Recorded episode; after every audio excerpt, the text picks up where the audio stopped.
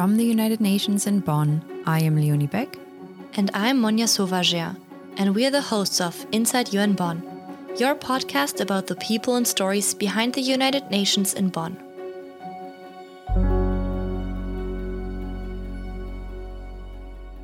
On today's episode, we will talk to someone who serves as a UN volunteer deployed by the second largest UN entity in Bonn. The United Nations Volunteers Program contributes to peace and development through volunteerism worldwide. It works with partners to integrate qualified, highly motivated, and well supported UN volunteers into development programming and promotes the value of global recognition of volunteerism. In 2020, 9,459 UN volunteers contributed to the effective delivery of the peace and development interventions of UN system partners, 84% of them coming from the Global South. UN volunteers engage in tasks ranging from humanitarian work to communications or software development and are entitled to certain allowances so that they can sustain a modest and secure standard of living at the duty station. Apart from volunteering on the ground, there are also volunteering opportunities online.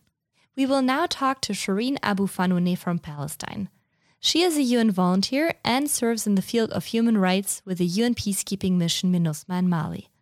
MINUSMA was established by the Security Council in 2013 to support political processes in Mali and carry out several security related tasks. Hi, Shireen. Thank you so much for joining us all the way from Mali today.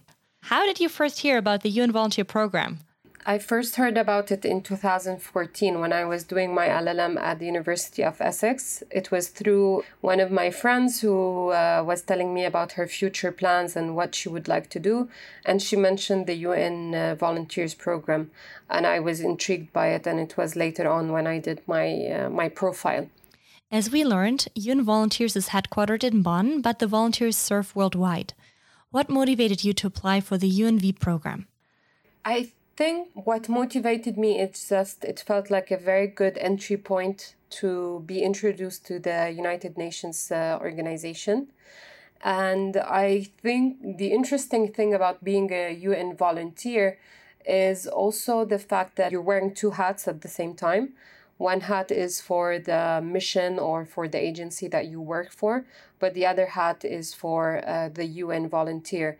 And if if one hat is limiting in terms of who are the people that uh, you can contact and you can communicate with, the UN volunteers just gives you more opportunity to be closer to the community that you work for and with, which was something I really wanted to do, and I didn't want to limit myself to a, a desk kind of job. And now your role is a judicial affairs officer at the United Nations Multidimensional Integrated Stabilization Mission in Mali, which is the UN peacekeeping mission known as MINUSMA. Can you tell us a bit more about your tasks and duties as a judicial affairs officer? It's very interesting. There's no day that looks like the other. I mean, uh, one day we are focused on the fight against impunity. Other days we're working on the restoration of state authorities. Another day we're doing reconciliation between disputed communities. And uh, other days we're just doing capacity building trainings based on the needs of the judges and the prosecutors that we work with. And so it's really interesting because there's no routine and every day is just different and sometimes unexpected in terms of what we are going to, to do next. MINUSMA is basically all about the protection of civilians and also about the restoration of state authority. So, if we look at the themes of our section, which is justice and corrections, we work on the justice and the other part is working on prisons. The main themes of our mandate uh, as a section is restoration of state authority, which includes assisting the judges and the prosecutors to uh, join their uh, duty stations and uh, to be able to deliver justice in the remote areas where they work or even in the compromised areas because of the difficult security situations. And so we help them with missions to to join their duty stations. Sometimes it's about securing the buildings where they work. So we draft projects that ensure that there's enough security other part of the work is so the fight against impunity, which means that we monitor the grave uh, human rights violations and try to see how we can help the prosecutors in uh, in investigating uh, these uh, these cases. But also it revolves around capacity building training. So we see what are the needs of the judiciary and the justice system, what kind of reforms there needs to be made, and then we organize workshops and roundtables where they can discuss what needs to be reformed in terms of the law or the procedures, or even what are the trainings that they might need in order for them to perform their tasks efficiently and effectively, such as how to investigate uh, terrorism crimes or how to investigate conflict related uh, sexual violence. Another interesting aspect is also trying to see how there could be like a complementarity between traditional justice justice and between the formal justice. Part of it is also understanding why do the people feel much more closer to traditional justice and less trust sometimes or confidence in, in the formal justice and try to see how we can bring those two actors of the formal justice and traditional justice, how could we bring them together? How could they work together? And coming out with innovative projects like reconciliation and justice. For instance, bringing judges with us in reconciliation meetings to see if he could gain the trust of the people. It's very interesting, always. I mean, it's different from one place to the other, but it's also interesting in terms of how to engage with the population and with our privileged partners. And what is your background? Where did you work before? I studied law at the University of Birzeit in uh, in Ramallah, Palestine, and then uh, I went for a master's at the University of Nantes, and I, I, was specialized in criminal law and criminal sciences. I went back to Palestine, worked for a human rights organization, Al Haq, for three years before I did another LLM in international human rights and humanitarian law, and then afterwards I went to Tunisia, where I worked as a legal researcher uh, during a pivotal period where Tunisia was transitioning in a democratic state. I worked with the International Commission of Jurists. By coincidence, I got this uh, UNV assignment in Mali in late 2018, and I've been here since then. So you've been there for three years now.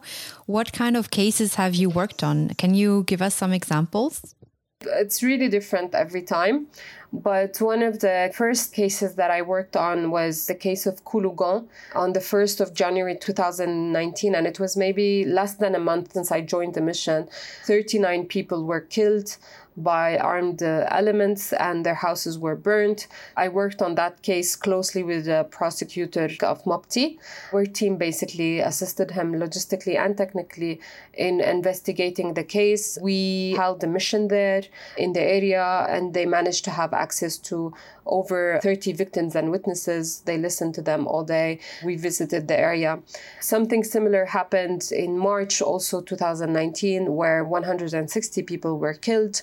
And so we assisted the special uh, prosecutor on these crimes to visit the area also and to see the mass grave and to investigate with talking with the population about what happened. Also, another aspect of my work is focusing a lot on the conflict related sexual violence.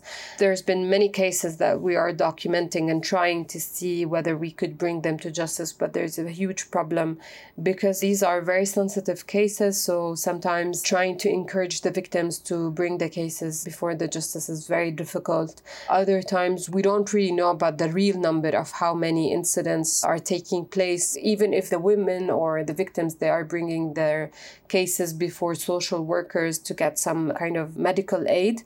But in most of the time there's no uh, judicial follow-up or legal follow-up because even if the prosecutor wants to bring these cases forward he cannot move forward because the victim does not give details about what happened. And so uh, the file of the case usually stays empty and there's really no no or very, very limited kind of judicial follow up on these cases. Part of the job is also trying to identify these gaps and to see how we can provide alternative uh, solutions in, in such difficult cases. Yeah, that sounds quite shocking, actually, the kind of cases you mentioned. We can imagine that it can be quite burdensome and that you witness some awful things. How do you cope with that? It's it's difficult indeed, but I think knowing that maybe a tiny bit of the work that we are doing here might actually bring justice to the victims, to their families, actually gives you a little bit of hope and makes you feel like okay, maybe this is a way to bring justice to the world. I think other part is just talking about it with the colleagues, understanding also to give ownership for the population about what is going on, listening to them carefully, knowing that whatever they are saying, they are entrusting you with these kind of information.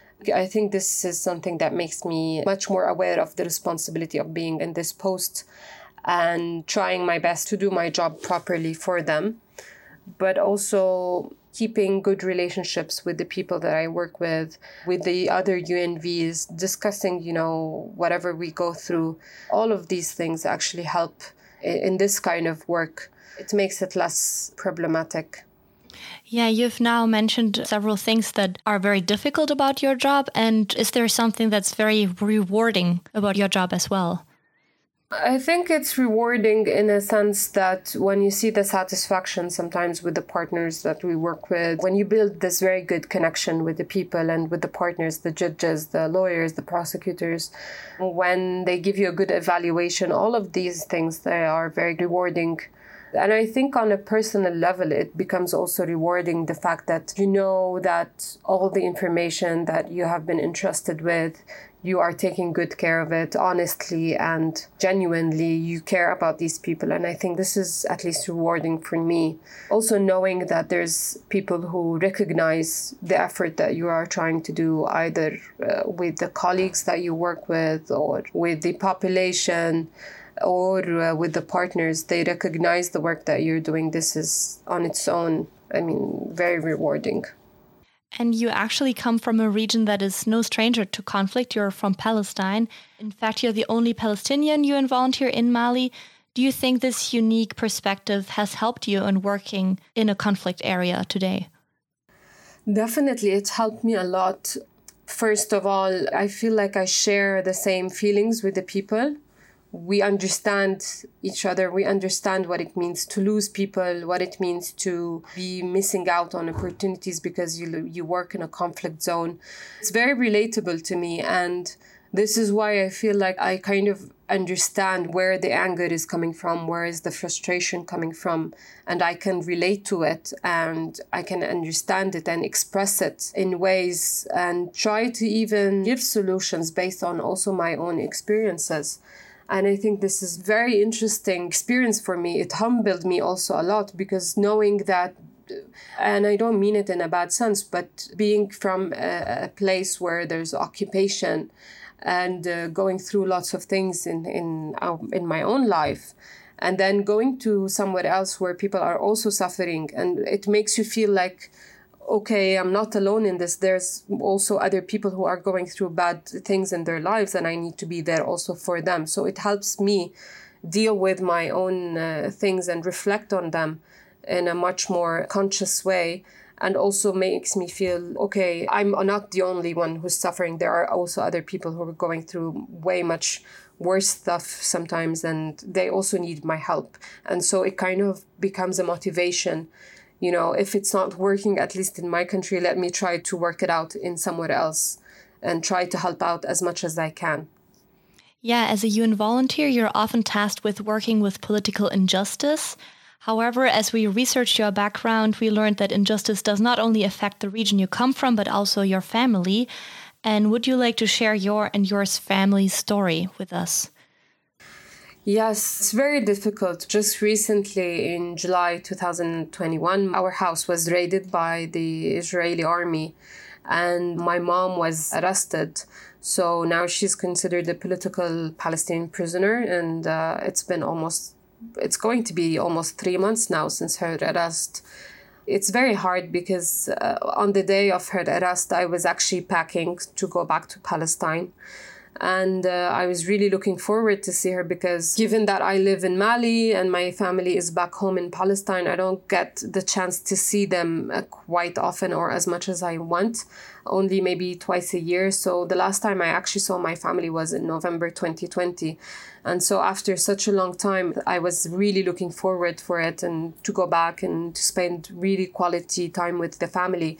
Just before I reached there, my mom was arrested. So uh, it adds, I mean, to what I feel in terms of, you know, sadness it's a bit surreal. I mean, I work in justice. Uh, this is my field. I work on access to justice, the right to a fair trial, all of that. And it is the one thing that I cannot even, you know, offer to my mother who has been arrested since July. I mean, it was very, very difficult. And coming back to Mali, where I have to put on a strong armor and act as if everything is fine and under control and advocate for people's rights to access to justice, to a fair trial while it's not even guaranteed for my own mother. It becomes a bit surreal. And I mean, I, I try as much as I can, you know. Uh, to keep on the fight, but sometimes it gets to me and I'm very sad and I don't know how to deal with it. Of course. Thank you for sharing with us.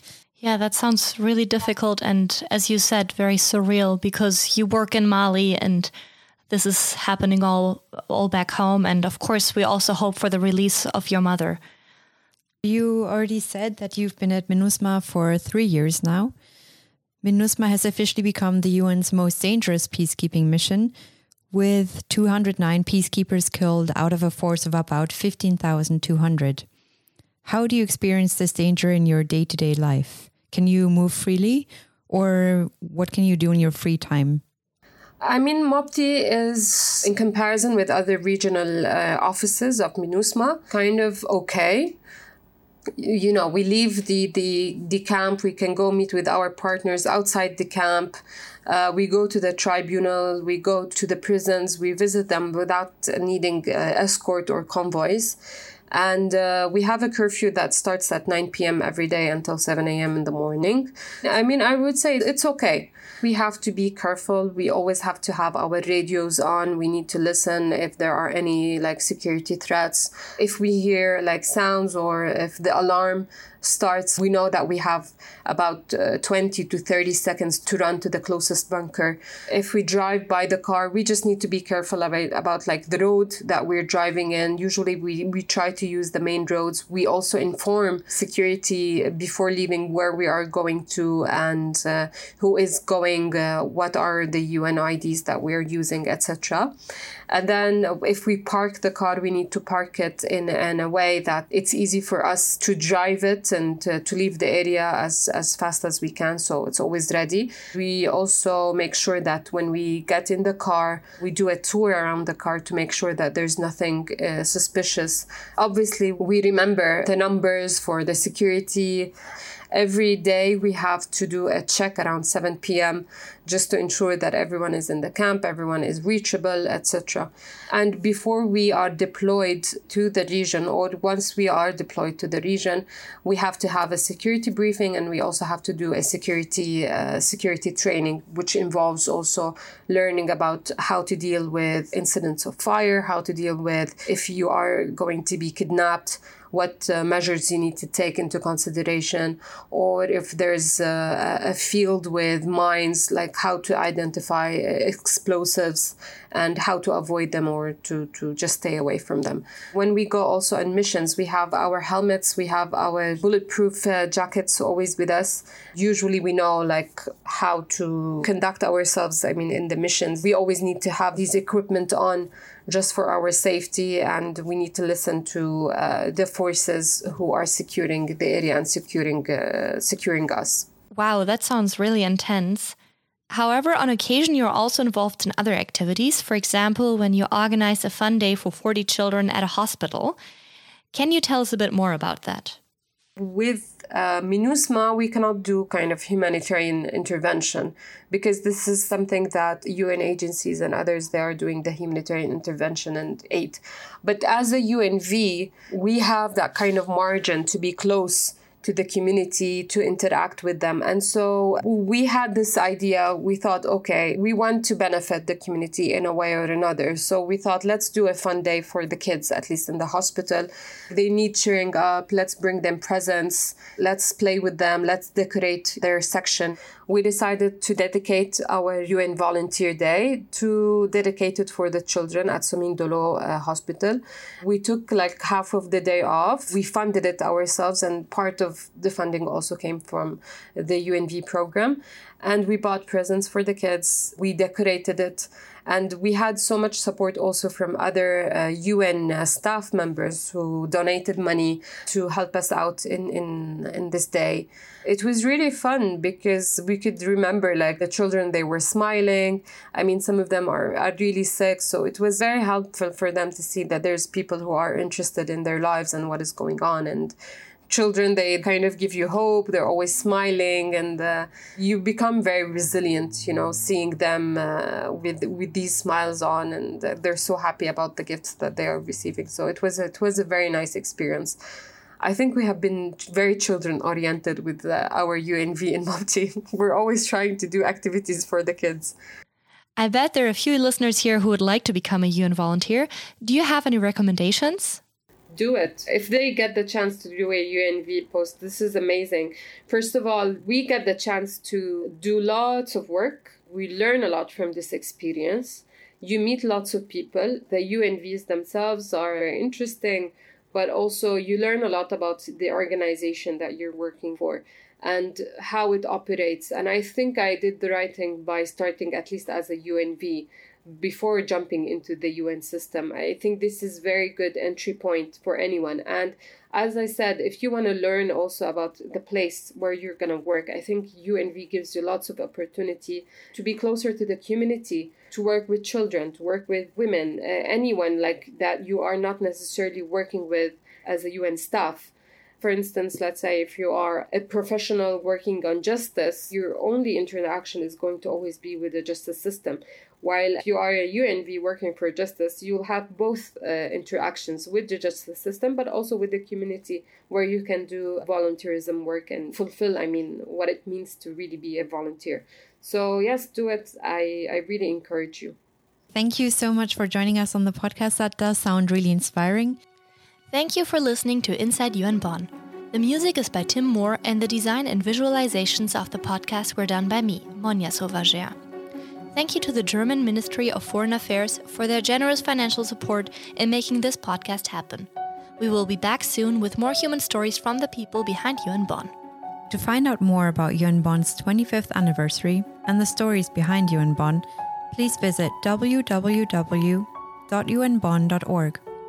On Twitter, Facebook, and Instagram, we are at UN Bonn. Please take the time to review us because it does make a difference. Until next time. Bye.